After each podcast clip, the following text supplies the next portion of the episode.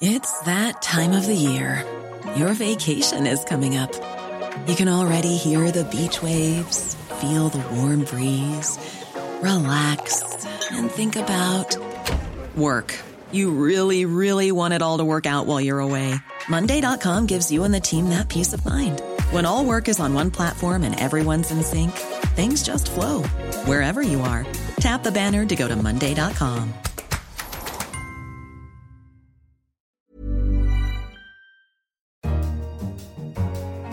Hello, I'm Simon Long, Finance and Economics Editor, and this is Money Talks.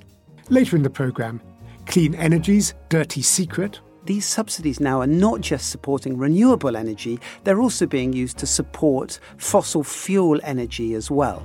Professor Diane Elson, a pioneer of gender budgeting, explains her work. They thought the governments were gender neutral, but in fact the budgets were gender blind. And Brazil moves at last to tackle its pensions crisis. The public system for private sector workers notched up a deficit of about $50 billion. But to start, we tend to look on renewable energy as almost unambiguously a good thing. We may grumble at the way wind turbines disfigure the landscape and endanger birds, or regret that we don't live somewhere sunny enough to get all our electricity from solar panels. But we welcome the reduction in global carbon emissions and that renewables are getting cheaper. But our cover story in this week's Economists suggests that the rise of renewables is putting the global electricity market into something of a crisis. Its author, Henry Tricks, our energy and commodities editor, joins me now. Let's start with cost, Henry. It is getting cheaper, but who's benefiting? It certainly is getting cheaper. In the course of the last year or so, we've seen some um, some spectacular results from auctions in which you know, wind power in the North Sea or solar power in Latin America is actually cheaper than the fossil fuel equivalent. So, in other words, it's cheaper for a government, for example, to install a solar power facility than it is to establish a gas fired power plant. That's been one of the uh, exciting developments, if you like, in the renewable energy industry over the last year. The trouble is, is that all this power, especially in the developed world, especially in the rich world, is the result of subsidies. So we set out, the rich world, about 10 or 15 years ago, set out to promote renewable energy, to use subsidies to bring down costs because they wanted to decarbonize the electricity system. And that was a thoroughly good thing to have done. But those subsidies have had various effects. They've they've pushed up electricity bills in certain countries like Germany, which has been on the forefront of this, and so that causes some some resentment on the part of bill payers. But more to the point, a little bit of renewables carries a very heavy punch. In fact, we sort of say that clean energy has its own dirty secrets, and that is basically that those investments, this, this rollout of renewable energy, has a big impact on global power markets. And it sort of disincentivizes investments, not just in you know, fossil fuel plants and whatever, but in renewables itself. So it's not very self sustaining without subsidies. And I suppose you still need those old traditional forms of sources of power, fossil fuels, and so on, because the wind doesn't always blow and the sun doesn't always shine, least of all here in London. Yes, that, that's, ex- that's exactly right, which is why one of the strange paradoxes of this sort of clean energy transition is that these subsidies now are not just supporting renewable energy, they're also being used to support fossil fuel energy as well the fossil fuel plants can't really make it on their own because renewable energy is generating power all the time that the wind is blowing, for example. But on those moments when the wind dies down, they need a coal fired power station or a gas, a combined cycle gas turbine uh, to fire up very quickly. And in order to make it economically feasible for them to do that, the government has to keep on supporting them. As you say, renewables at the moment are still a relatively small proportion of global electricity generation, but they're going to get bigger and bigger. What does this mean for the electricity market as a whole? It's not structured for that, is it? Interestingly enough, in the last year or so, there's a sense that some of these problems that I'm talking about have begun to deter investment in, in renewable energy. So last year, there was a record decline in investment in, in renewables. But that's not something that we want to that, that we want to see. It, it may, may, be economically rational, but ultimately we want to see greater penetration of renewables in the grid because that's the way to decarbonise them. And you know, most forecasters expect that in order to hit our goals of reducing global warming, we'll probably need to have half of our electricity system powered by renewables in the next 25 or 30 years. So, so we need a lot of them. What we really need to do is we, re- we need to start thinking about the way that we talk about electricity, the way that we price electricity, and the way that we regulate electricity to come up with new mechanisms that are more flexible, that cope with this intermittency, for example, by reducing demand by encouraging people to switch off their air conditioners, for example, when they don't need them. Or we can use more storage, more batteries. If we have more electric vehicles, hopefully they can provide some sort of place to store electricity. So there are there are lots of ideas out there, and there are businesses that are emerging to try and cope with this problem in the electricity system. But it, it's a long term transition, and uh, it's a work in progress. My thanks to The Economist's energy and commodities editor, Henry Tricks. So, what do you think? Are renewables at the heart of an insurrection in the global power markets that's spreading across the developed and developing world? Let us know. You can contact us on Twitter at Economist Radio, or you can always send an email to radio at economist.com. Next, we meet Professor Diane Elson, an expert on gender budgeting and chair of the UK Women's Budget Group, a think tank. She describes herself as a feminist economist and has for years been taking governments, the IMF, and the World Bank to task about the gender biases implicit in their economic policies. Now her work is making it into the mainstream. My colleague Elizabeth Winkler interviewed Professor Elson this morning and joins me in the studio now. Elizabeth, before we hear your interview, help us out. What exactly is gender budgeting? Gender budgeting is a way of doing budgeting that incorporates gender equality goals into the budget process. So that can mean um, doing a gender impact assessment of the budget to see how it impacts men and women, boys and girls differently, or setting gender equality goals and then directing funding to meet them. And Professor Elson, I understand, is known as the, the mother of gender budgeting. I first started researching gender budgeting by looking at a series of IMF papers, which were just published last year, surveying gender budgeting efforts around the world. And the economist I spoke with said, you know, you really need to talk to Diane Elson because she's been doing this work for 20 years. I think she's just an amazing scholar. Thank you very much. And now let's listen to what Professor Elson has to say. As I understand it, your first question to her was how did she get started in working on gender budgeting? I was working on the impact of IMF and World Bank structural adjustment policies on women in the 1980s. And I began to see how adversely women were affected by these policies more so than men. Okay, how are these governments cutting their budgets? Why are they doing it in ways that disproportionately impact on women? So, previously, have government budgets been sort of gender neutral? They've not been gender neutral but gender has not been visible to governments in the way that they made their budgets. I described this uh, when I was working on this in the 1990s as the budget. They thought the governments were gender neutral, but in fact the budgets were gender blind. And if they looked at the budgets from through a gender lens, they would see that the measures very often had different impacts on women and men, boys and girls. So, does gender budgeting help ministries that wouldn't normally think about um, women versus men, boys versus girls, take gender into consideration? It does. Uh, let me give the example of agriculture, agricultural ministries.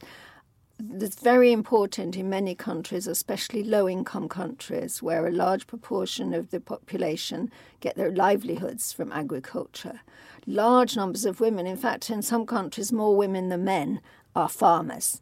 But ministers of agriculture have tended to sp- spend money on support for farmers without taking into account gender differences. I'll give you two examples.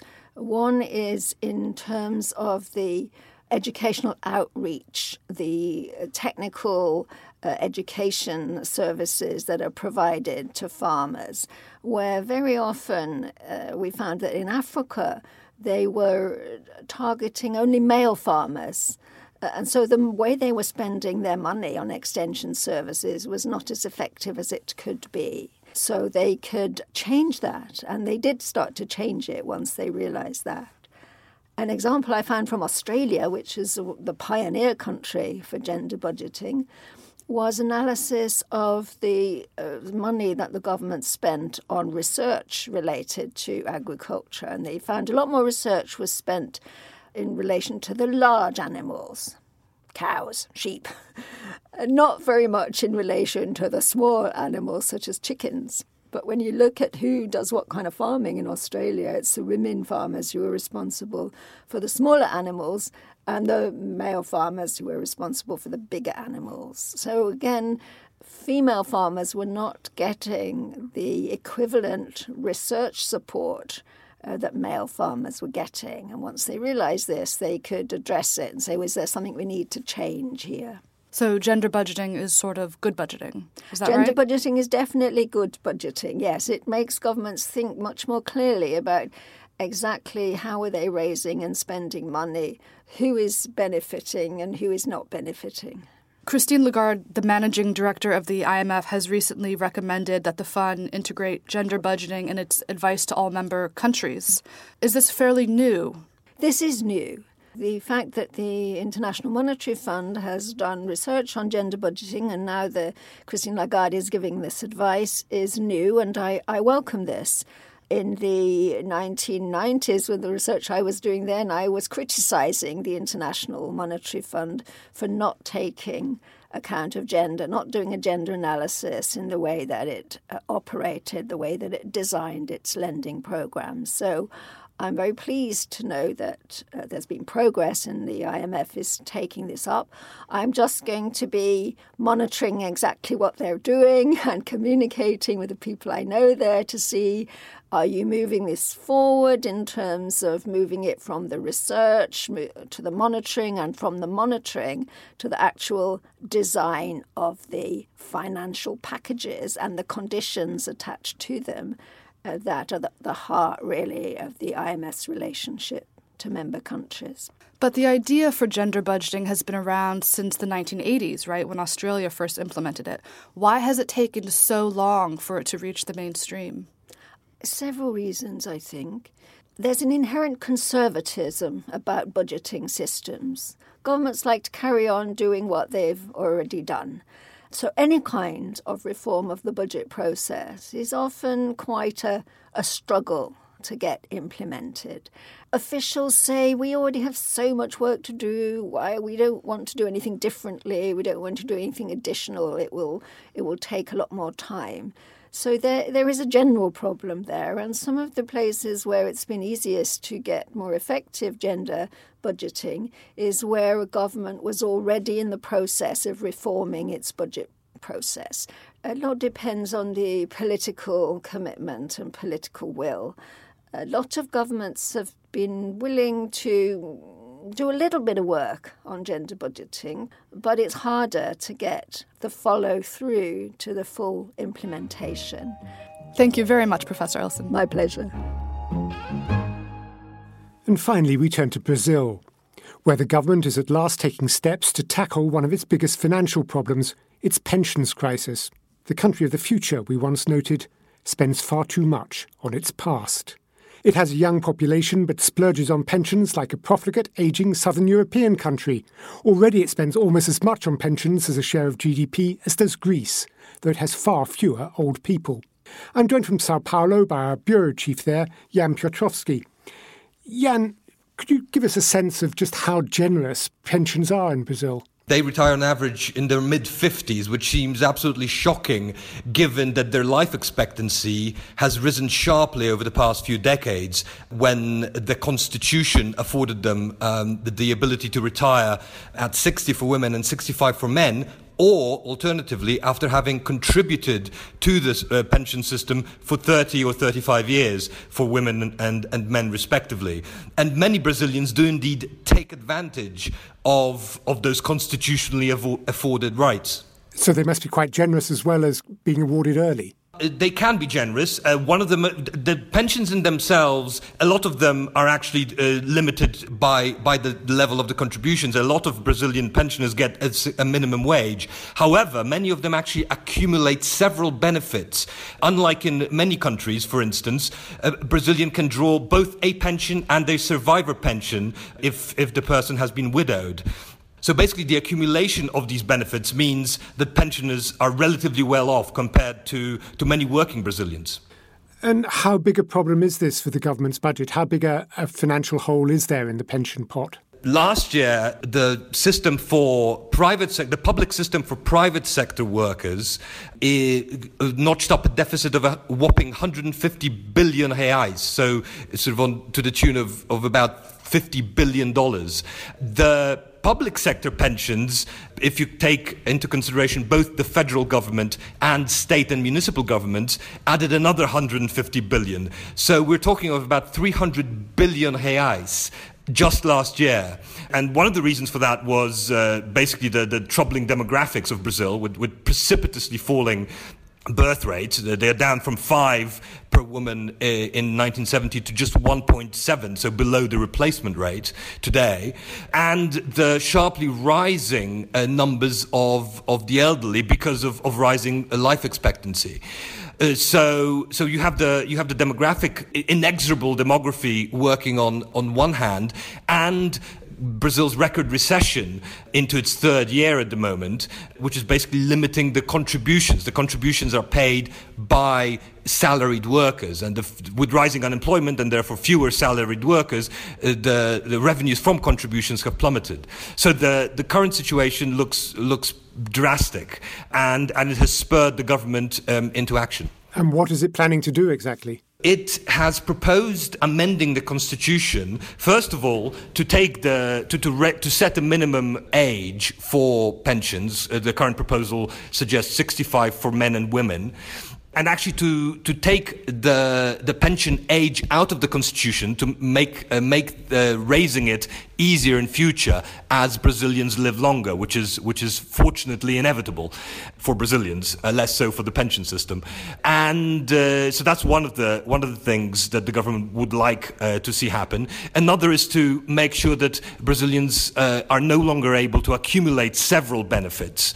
so, for instance, a pension and their survivor pension, they would have to choose whichever one is more generous and whichever one is more advantageous for them. Jan Piotrowski, Sao Paulo Bureau Chief, thank you very much for joining us. Thank you. And that's all for Money Talks this week. To read more about the topics discussed in this show, pick up the latest issue of The Economist or visit economist.com. And do join us again next time. In London, this is The Economist.